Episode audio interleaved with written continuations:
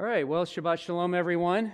It's great to be here. Uh, let me open up with a word of prayer. Lord, we just want to thank you for the opportunity to be here today. And we just pray, Lord God, that you would just uh, really minister to people. We know that many of us have issues in life. We are distracted by circumstances, things are pressing down on us, issues, decisions that need to be made, or whatever it may be. And Lord, we just pray today that you would help us to focus on you and hear you today. And I pray, God, you bless each person here and may they receive from you. And we commit this time to you in Yeshua's name. Amen.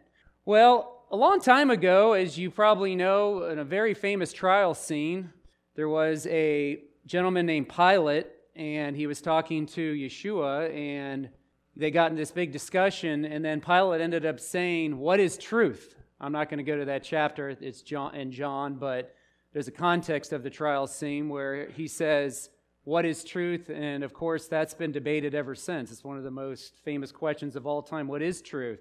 Now, Henry has offered a class at Beth Messiah over the years, the last few years, I think at MSI, called The Love of God. And I actually emailed him about six months ago and I said, Why don't we offer a class called The Truth of God?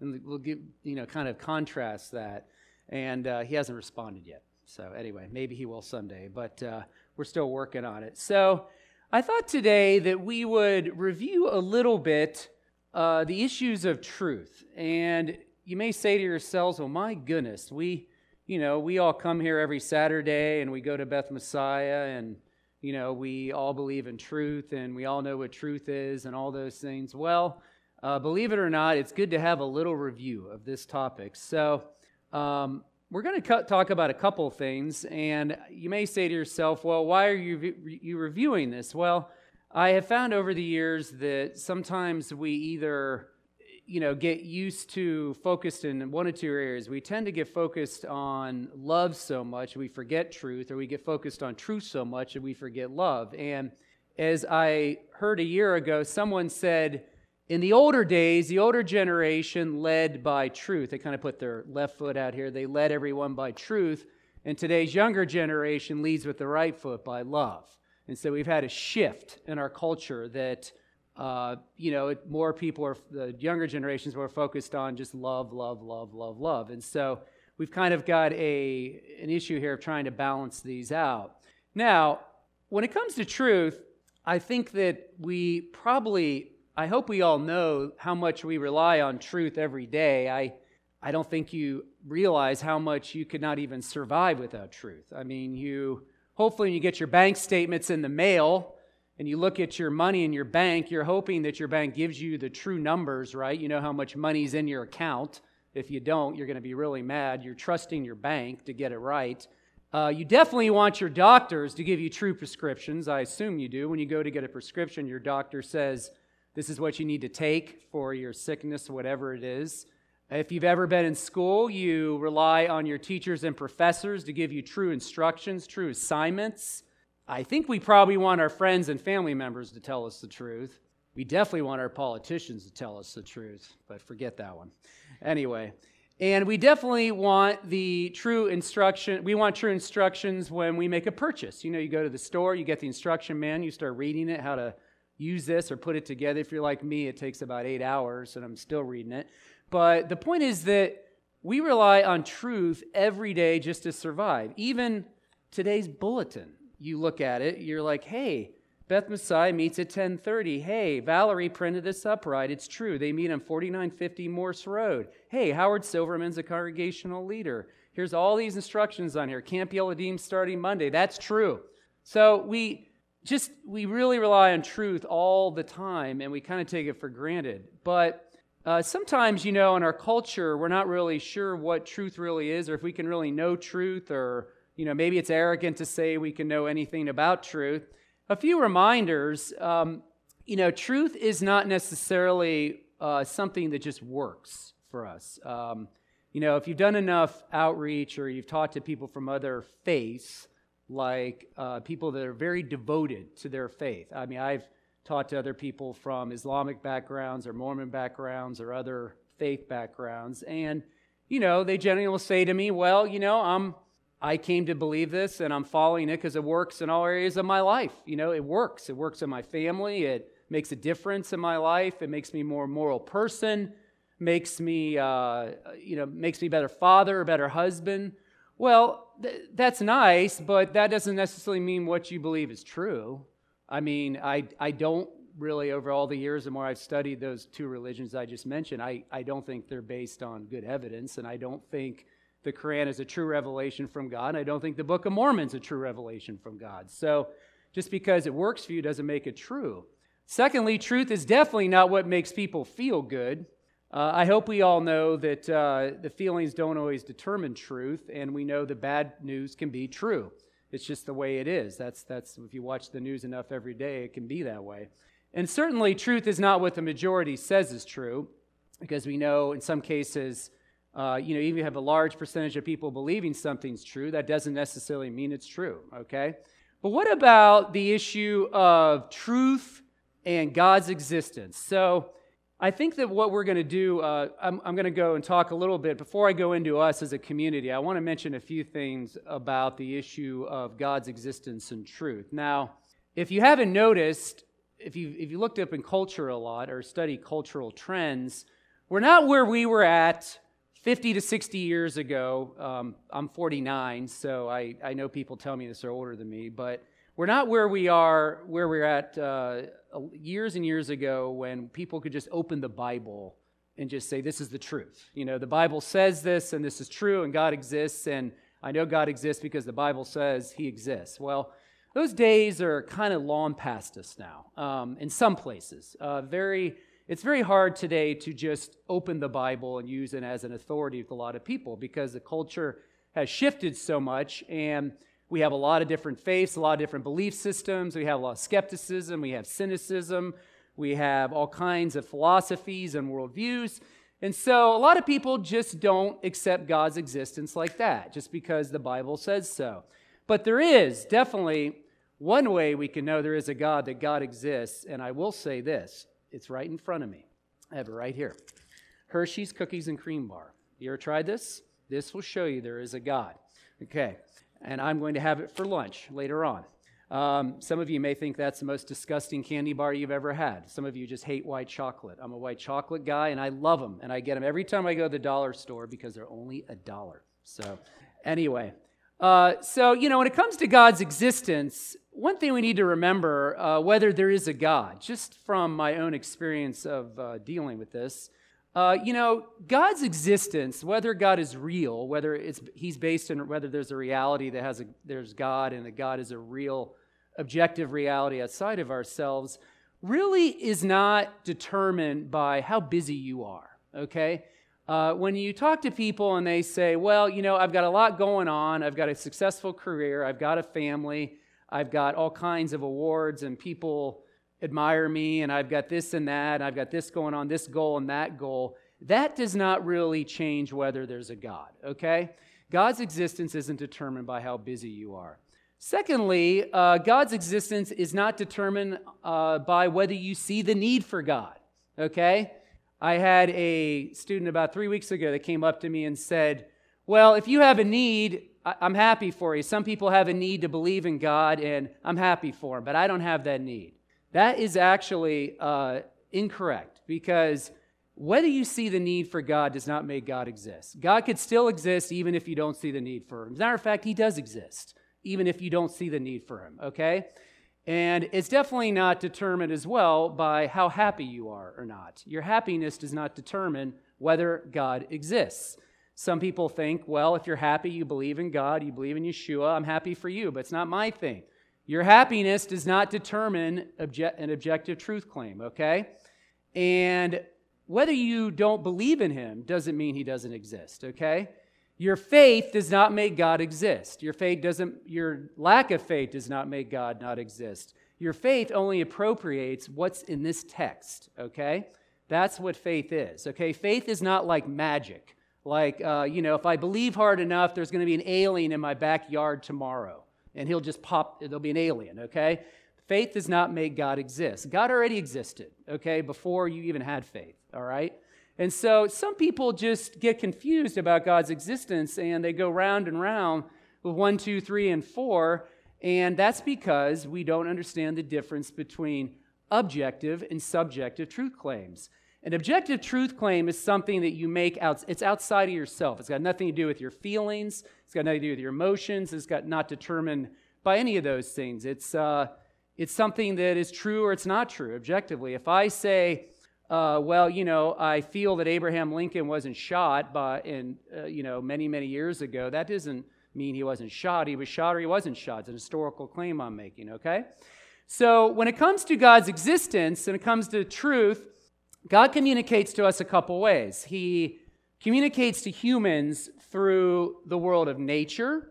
That means that we don't necessarily need a Bible to know there's a creator. Uh, I did not believe in Yeshua yet. I mean, I hadn't really come to know him till my mid 20s, but I always, always believed in a creator. And you don't need the Bible to know some things about God. And I'll talk about that more in a second. However, God has decided to show more of himself to humanity through history, right? And that's why we have a written text. This is an authority, right?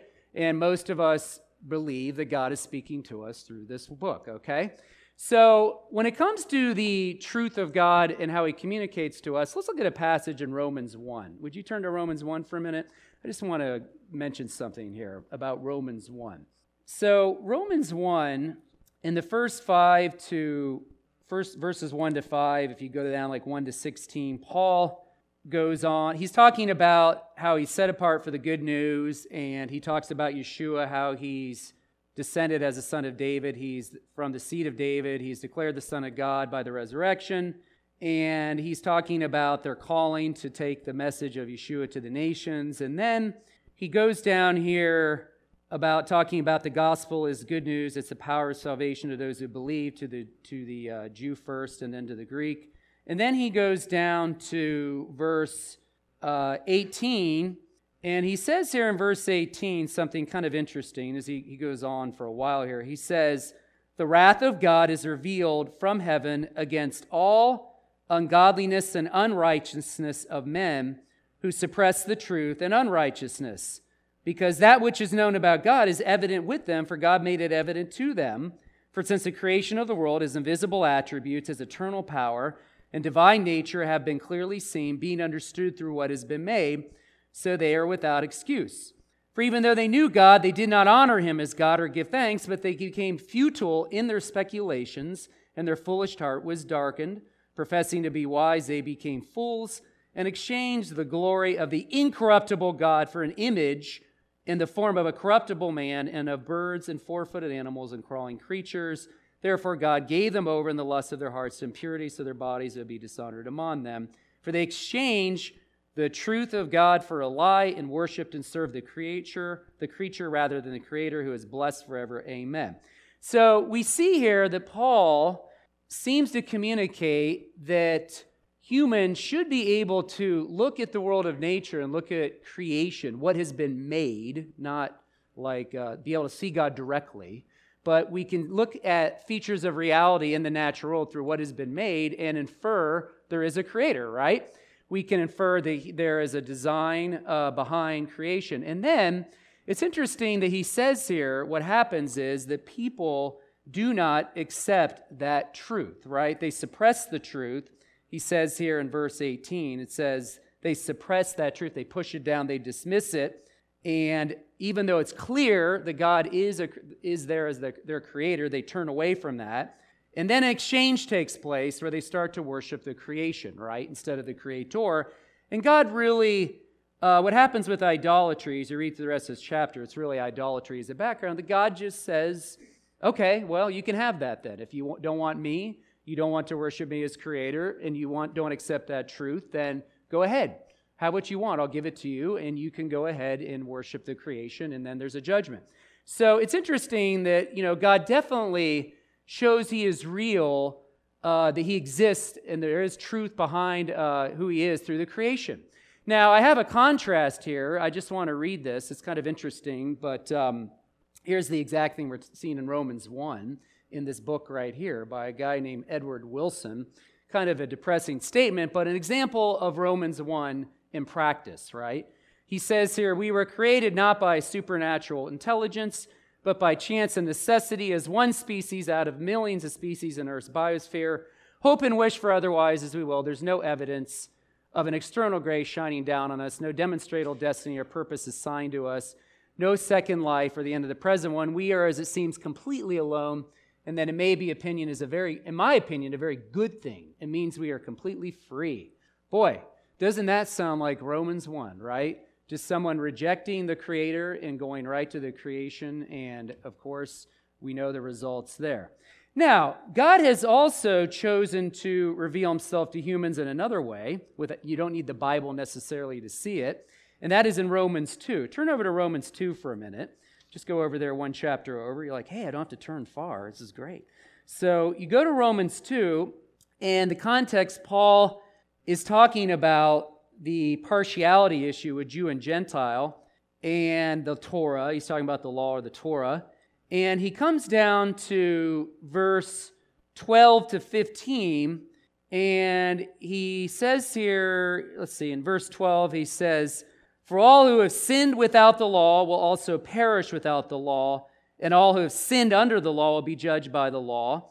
For it's not the hearers of the law who will be just before God, but the doers of the law will be justified. Now, notice he says here, But when the Gentiles who do not have the law do instinctively the things of the law, these not having the law or law to themselves, and that they show the work of the law written in their hearts, their conscience bearing witness, and their thoughts alternately accusing or else defending them on the day when, according to my gospel, God will judge the secrets of men through Messiah Yeshua.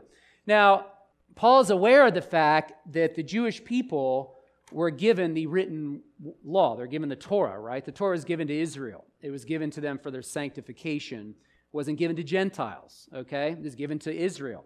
But he says Gentiles, non-Jewish people, have a way that they're accountable to God, and that is through the moral law that God has placed on their hearts. There is a law that is not the written law, it's this moral law. Now, this book I have up here on the screen, I know you've all read it. Um, it says we, that was a joke. It says we will, or what we can't not know.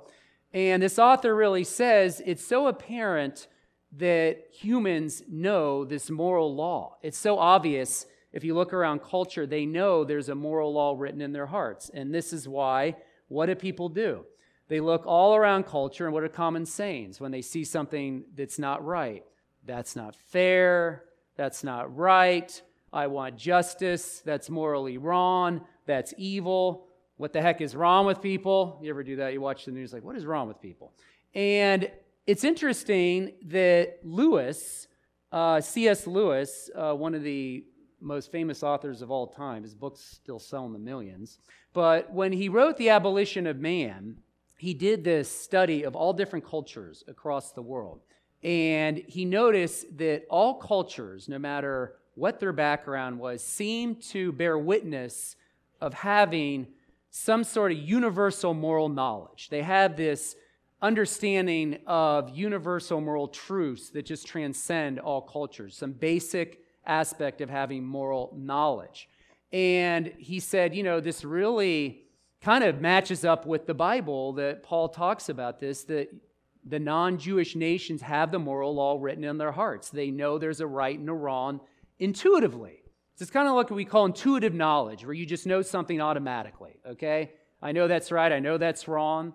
And that's why a lot of times we get upset when we see something, this moral law violated in our culture. That's why we generally sometimes say, that's not fair, that's not right, I want justice, things like that, because this moral law is being violated, okay?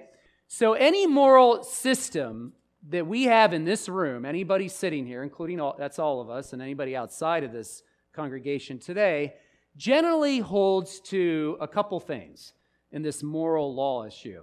Most people have moral values. Those are things like love, justice, mercy. That's your value system. Like you love people, you want to show them justice and mercy, things like that. That's what motivates your behavior and you have moral duties, okay? Moral duties are moral obligations, things that you ought and not ought to do. Uh, you ought not to steal my candy bar today, right? Because I'm going to get mad. So that's one thing. That's a moral obligation. So we mostly live our lives by moral values and moral duties. But the question becomes you know, like where do these things come from? You know, what what's the source of these moral values and moral duties we have? Does it come from society? Or do we just as individuals create these things ourselves?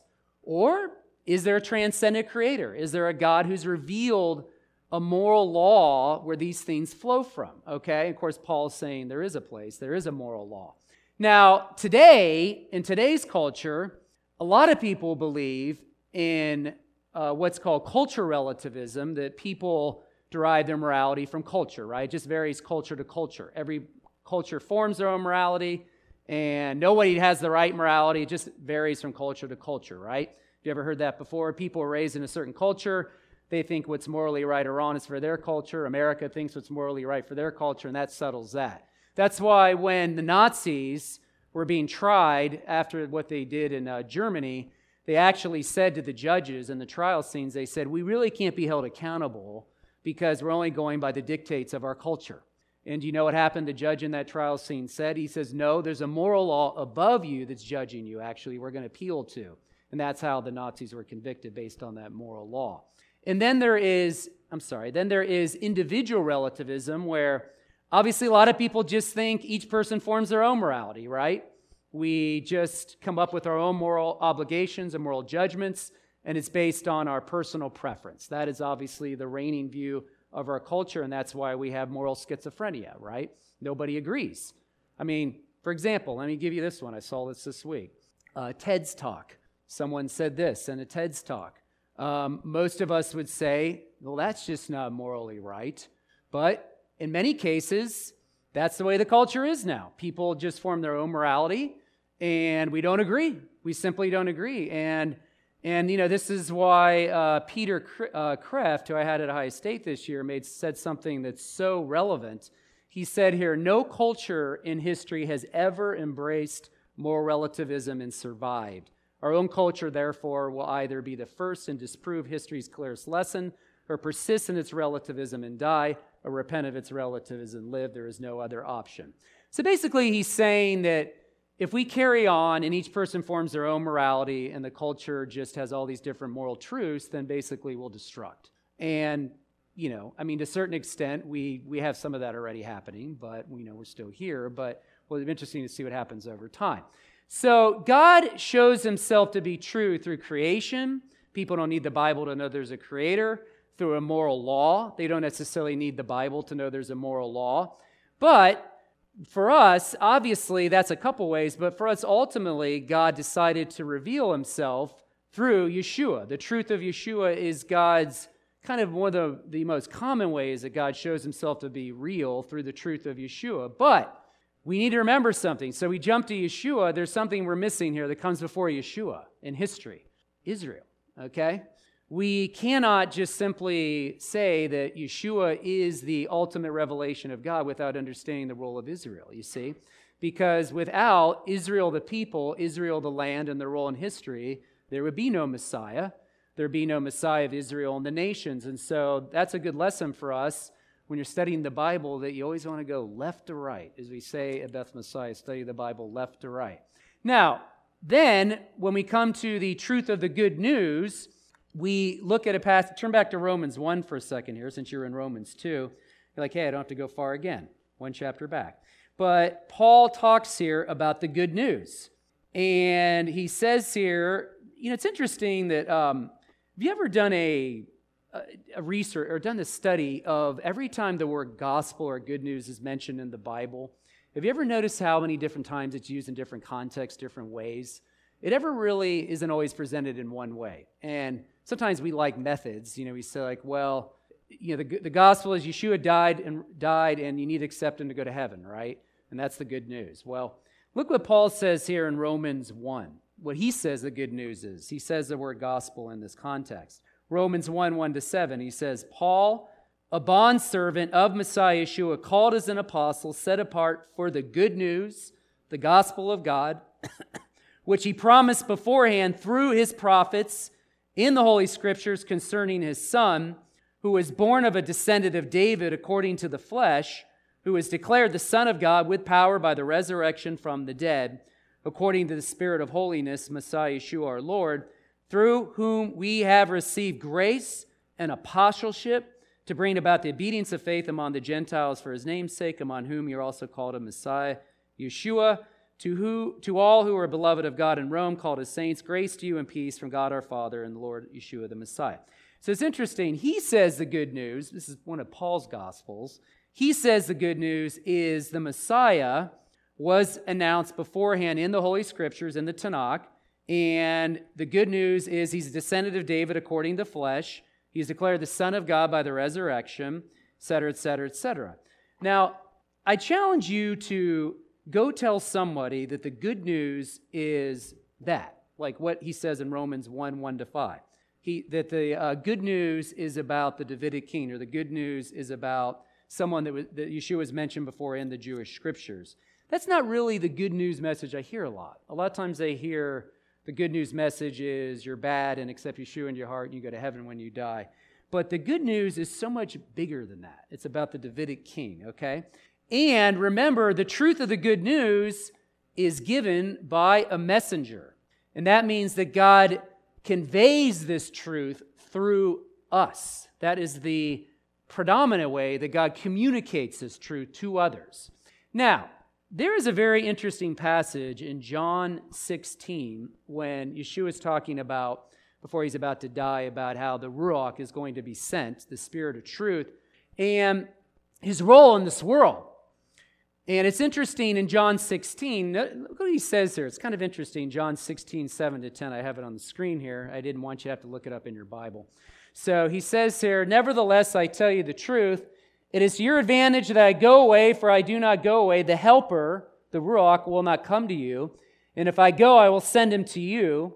And when he comes, he will convict the world concerning sin and righteousness and judgment, concerning sin, because they do not believe in me, concerning righteousness, because I go to the Father, and you will see me no longer, concerning judgment, because the ruler of this world has been judged. Now, it's very interesting that Yeshua says here that the Ruach will convict the world. He says here that he will convict the world concerning sin and righteousness and judgment. Then he says concerning sin because they do not believe in me.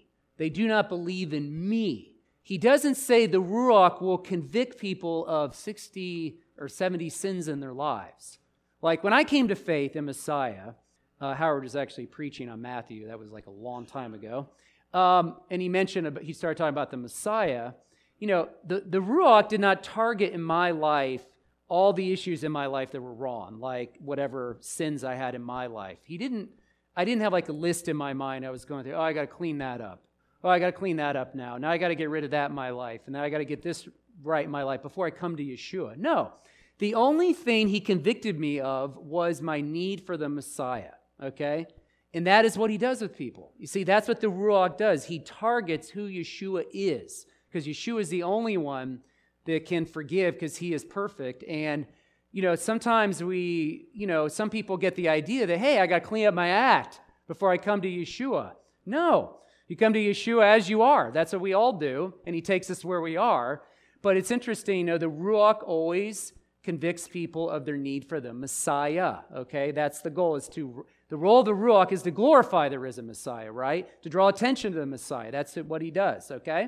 And so it's very interesting. Now, so let's just remind ourselves of what I said. So when it comes to truth in our world, God conveys the truth of who he is through creation, through a moral law, through history, through the nation of Israel, through Yeshua, through the good news, and through us who convey that good news to others. We are the ones that communicate that to other people. Most people come to faith in Messiah through us telling them, okay? Very few people come to faith just sitting around one day thinking, hey, I think I believe in Yeshua. I mean, there are cases of Muslims in other countries coming to faith through dreams and visions, but if they don't have access to a Bible and a messenger, God can use something else. But mostly in the United States and other places where they have access to the text, He communicates it through us. Now, what about truth and the believer. Okay, we talked a little about how God communicates to an unbelieving world. But what about the, uh, the person who's embraced the Messiah? Okay, and you know, I got to be honest, I thought about this a lot over the last uh, several years um, in my own life and just looking at my own community, just, just in life in general. But, you know, sometimes you come to faith, we, many of us come to faith in the Messiah, and sometimes, you know, we still have those same struggles. We may have had attitudes or things that we had a problem with before we came to faith, and maybe during our walk with God, we still struggle with some sin or attitude or something. It just kind of lingers. It's just still there, and we're like, I really want this transformed. I, why is this so hard? And why is it that I don't see the change in others? You know, I want that person to change. I want this person to change. I mean, why doesn't God just zap them?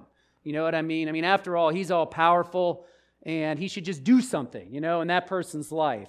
And sometimes, you know, we, we ask these questions, and I've asked these questions as well. Well, I have a little chart here that uh, might be helpful, and I think it's a good guideline for us. And first of all, see at the top, uh, once again, we have truth. Because there is no truth, nobody gets transformed. Truth is the thing that transforms us, right? And truth is what changes us. So I'm going to I'm gonna, uh, go over a few of these here. And the fact is that uh, I actually find that all of these, uh, the going, you know, right, left, around the circle, God does seem to uh, use these things in my own life and others to bring transformation. Now, it's interesting in the Bible that when it comes to the word truth, emet and aletheia, uh, the Hebrew, and the Hebrew, the word for truth, uh, you know, when you, when you look it up in all the different contexts and the way it's used in different chapters, the different audiences, it generally conveys a sense of firmness, stability, constancy, faithfulness, reliability, unchangeableness. God, of course, you know, God Himself is truth, okay? Truth flows from His nature. God doesn't get truth and then He gives it to us. He doesn't read a textbook or take a class. Truth flows from His very nature, right? God is trustworthy.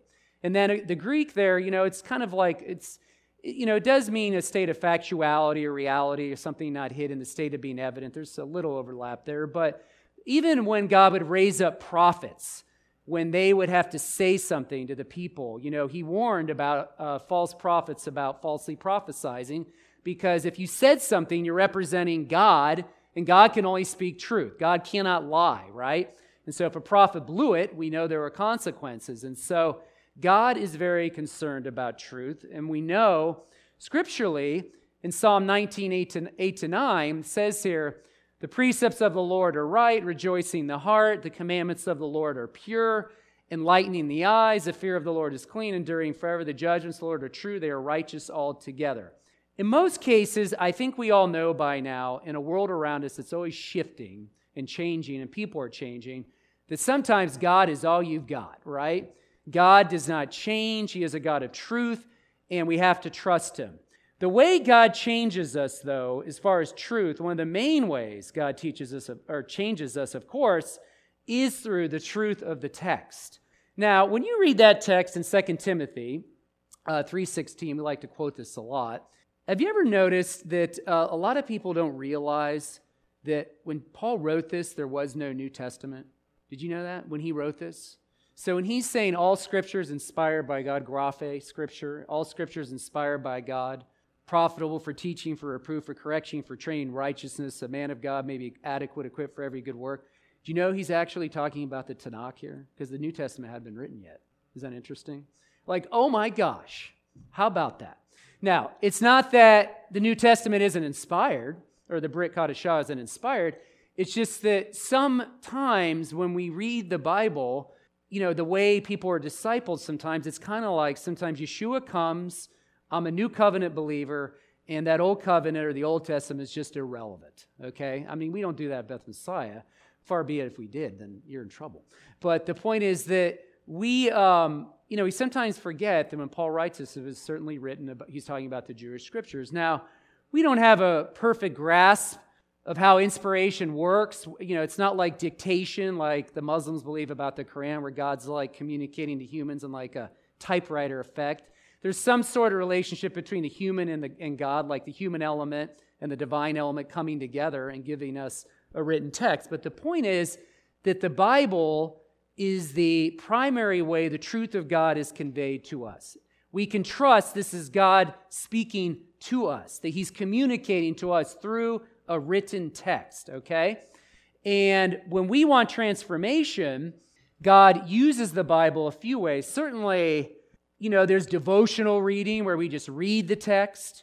We're just reading it. We're not looking up Hebrew and Greek and we're trying to figure out every exegetical issue and uh, trying to look up commentaries and everything. The text, we just T- we just read it and we just take it in. You know, we're just reading it and God's interacting with us and we're just reading it and asking God to speak to us through the text and the illumination is happening and we're just reading the text, right? That's part of just meditation and just reading the Bible. And then, uh, of course, there is study. There's time for study. That's worship too. We do study the text and we look, you know, do the Hebrew and Greek and the exegesis and all that stuff. And then, of course, uh, sometimes we might be reading the text and we say, okay, God seems to be saying something in this circumstance in the text that has an application to my life. If this time in my life where I'm at, and that can happen. You know, it might be an example to follow in the text. You read something about Paul or Yeshua or somewhere else, like, I want to follow their example. Or it's a command to obey. Like you're reading, Yeshua gives a command uh, love one another. That's a command I give. That just leaps off of the page. You like, okay, I need to practice that in my life. Or there's an error to avoid. There's some mistake someone made in the text. They did something wrong. They sinned, and you're like, hey, I don't I want to avoid that. You know, I don't want to repeat the same mistakes they did. So the point is that we can be transformed through the Word of God. It can happen. And then, of course, hearing solid teaching and preaching is important as well. So the Word of God is definitely something that God uses to transform us. Now, May I say from experience, if you have a hard time believing 66 books, because the Bible's 66 books, is true, meaning that you just don't trust the text, which, you know, there's many issues with the Bible. There's 66 books. If you have a hard time with certain areas of the Bible, there are good resources out there that can help you with that. I run to people all the time that can't seem to embrace a certain part of the Bible, and therefore they can't embrace that part, they can't embrace other parts. And so they don't have a confident view of the text, okay? Now, there's always going to be questions, no doubt, the rest of our lives, but the point is that we can work on that and we can get some of those questions answered. So I encourage you to do so if you need to do that. Now, what about wisdom? Some of us are seeking, uh, we're making decisions. Some of us go to God regularly, if you're like me, and most of us. We have choices to make, we have decisions to make, and we need wisdom. And God tells us you know, to come to him and ask for wisdom. James talks about that, James 1. And we need wisdom. Wisdom is seeing things from God's perspective, okay? God is committed to showing us the truth of our situation. He wants us to grasp the truth, receive the truth, and apply the truth. That's what He's committed to do in giving us wisdom. But one of the reasons we don't always get the wisdom is because we don't want to do it, okay? We don't want to do what God says. And so, a lot of times, I think that holds back God giving us the wisdom we need. But God is so willing to show us the truth of our situation. He will show you the reality that you're in right now, this stage of your life. He's willing to show you this is what's going on right here. This is the way I see it, and this is what needs to happen. This is the choice that needs to be made so you can get to over there. These are decisions that need to happen. He may be saying, saying that to us congregationally. He may say, This is where you're as a congregation. This is my wisdom. This is where you need to be. These are the steps of actions you need to take. But we need to be willing to uh, receive that truth. We need to be open to the truth. But God is willing to give us truth. And God can never lie, it's always right. God is always right. And then uh, Paul, of course, we need to know the truth of the Bible because a couple of reasons. Just uh, just want to mention also is that we need to be able to know false gospels from true gospels. Uh, there's a lot of false messages out there today. I, Columbus is a kind of a haven for a lot of weird groups. Have you noticed that? Uh, I've noticed that more and more. They're popping up one after the other. Uh, there was one, a new one just popped up a couple weeks ago. I saw. They tried to talk to me about it. So, and that's because, uh, and that's why we need to be able to exercise discernment. When you know the word, you know the truth of the word, you're able to know right from wrong, truth from error. We're able to have good discernment, okay? Now let's go back to that chart. Now, another way, of course, God changes us, transforms us, is Uh, it says here, wise people change you on the far right. How about that one? Okay. So, God uses the truth of wise people. That means that God definitely uses community to transform us. If you're not rooted in community, then you probably are not going to experience the transformation God wants. And that means that perhaps some of us are uh, checked out. We're here, but we're still checked out. That means that we maybe show up at services, but we're not really rooted in community. What I mean by being rooted in community? That means that you have uh, covenantal relationships with certain people that you can go to, okay? And that means you have to have trust with people. Not everybody's going to connect. Not everybody's going to be able to run to everybody. Not every people, some people are going to connect more than others. Uh, I know I have people in my life who I go to, and I don't connect with every single person, and some people just don't connect. That happens. But the point is, if you're not in community, you can't connect, okay? But remember, as I say, number two here, when you talk to people about your life and you're looking for God to speak through them into your life, they're not infallible, okay? They're human. And counsel is always fallible. Counsel is not infallible, okay? Nobody that ever gives counsel should ever assume they're giving an infallible word from God. Okay? They can be wrong, they could be wrong, and they could be right, but they could be wrong. So we need to be able to understand as we're receiving truth from wise people that we need to be able to test that against the word of God. We need to pray about it. We need to have good understanding and good discernment. And but God certainly does speak through wise people. Um, I know that there's many times in my life where God's spoken through others into my life, and there's some times where uh, I definitely hear people say things to me. I'm just like, that is not from God. So I that's because I always weigh it against the text. But, and so, but the other thing is that we have to be humble enough to go to people and have people in our lives and allow them to work with us on issues, okay? Uh, you will not be transformed as long as you're a Lone Ranger believer sitting around thinking, well, I can overcome this issue in my life on my own and I don't need anyone. That's, that's a westernized American culture phenomenon, okay? That is not biblical. So we need key people in our lives, and God uses wise people to speak truth to us, no doubt. And then, of course, when it comes to speaking the truth in love, as I said, Yeshua's example, not too much love, not too much truth. Truth and love to go together. That's what he does. He's the embodiment of truth and love, right? They go together. And then the chart also says here the suffering and struggle can change us. Ooh, that's a, that's a tough one, right? God definitely does use suffering and struggle to transform us. Now, sometimes in our lives, there's some decisions we've made that we just suffer the consequences. We just, the sufferings inflicted by us has been something self afflicted. I mean, Sometimes we live out the consequences, and God still uses that situation in our life. He's going to use it. He didn't want it, but it happened and it's there. That's what it is. That's our reality, and we just face the consequences. And God takes that situation, He uses it for His glory. And then some suffering we observe in our own lives or others, we just don't have a good reason for it. We just don't know why, why it occurs. We, we can read every textbook there is out there on the situation, which I have stacks of them, and I've not, still haven't concluded there is any good reason. But the point is that sometimes that suffering we just don't know. But if we go to God and we say, in the situation, we ask Him to use it, and we embrace Him and we yield to Him, He will take that situation and use it to transform us. And most of us know when we have suffered and struggled a certain area, we're more apt to be able to minister to others effectively. I have not been through certain things people have been through, but if I go through it, I know who I'm going to. They've been through that. I want to hear what they have to say because now they can empathize with me, right? And God allowed that in that person's life so they can minister to others. Sometimes that's what happens. And then finally, remember a couple things that truth in our emotions. When you're suffering or something's happening in your life, sometimes the truth is the only thing that keeps you to close over to close to God over the long haul. That means that sometimes we have to go with what we know and what is the truth over how we feel. And that can be tough, but in many cases, we have to rely on what we know about God, His promises, what He said in His Word, over how we feel at that moment, because feelings can be very deceptive and they're up and down, right?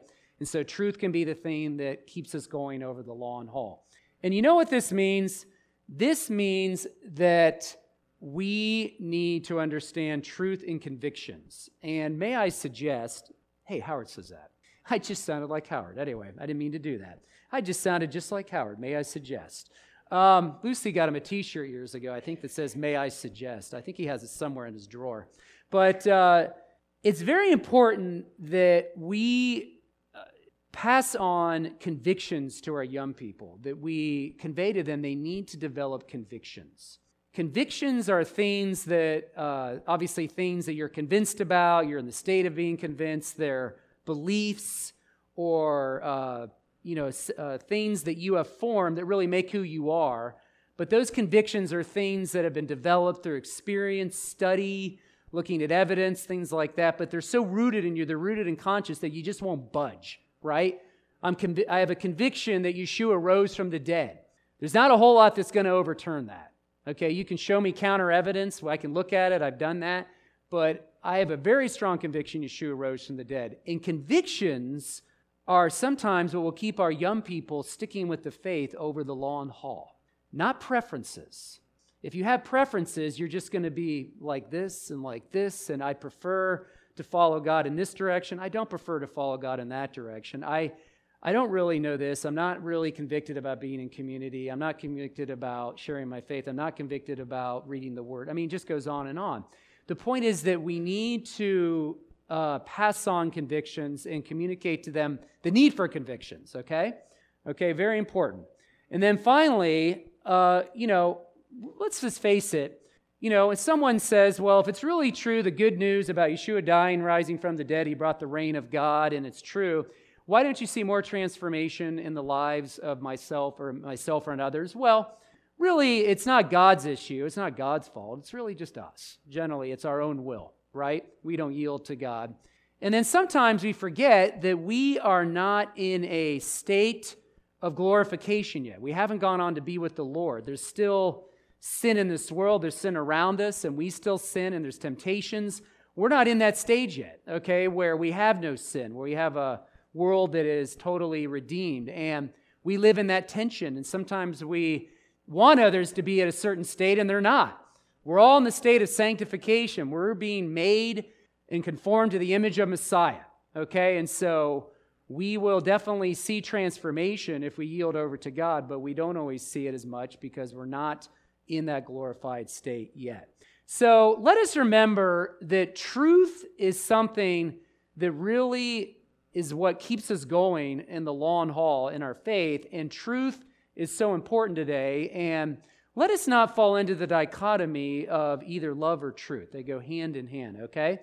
And so I hope today that you think about your faith, why you think it's true, how God communicates truth to others, and how He's using truth, these areas right here in that chart, how He's using those issues right now in your life to transform you. Because we can experience transformation through truth, through these ways and these uh, things that God uses, okay, today. So let's have a word of prayer. Lord, we just thank you so much for you are a God of truth. We thank you, God, that truth flows from who you are, that you are a God who gives us truth. You give us the truth of your word. You give us the truth of Yeshua. You give us the truth of uh, people around us. They speak truth to us. And Lord, I just pray today that you would just uh, help us to remember that uh, you're working in our lives. And whatever you say to us, uh, through your word or through others, through a sermon or through uh, prayer, whatever it is, that it's true. You know, that you are a God that can be trusted. And I pray today you bless each person here, and may we remember that you are trustworthy in all circumstances. And we pray this all in the Messiah's name. Amen.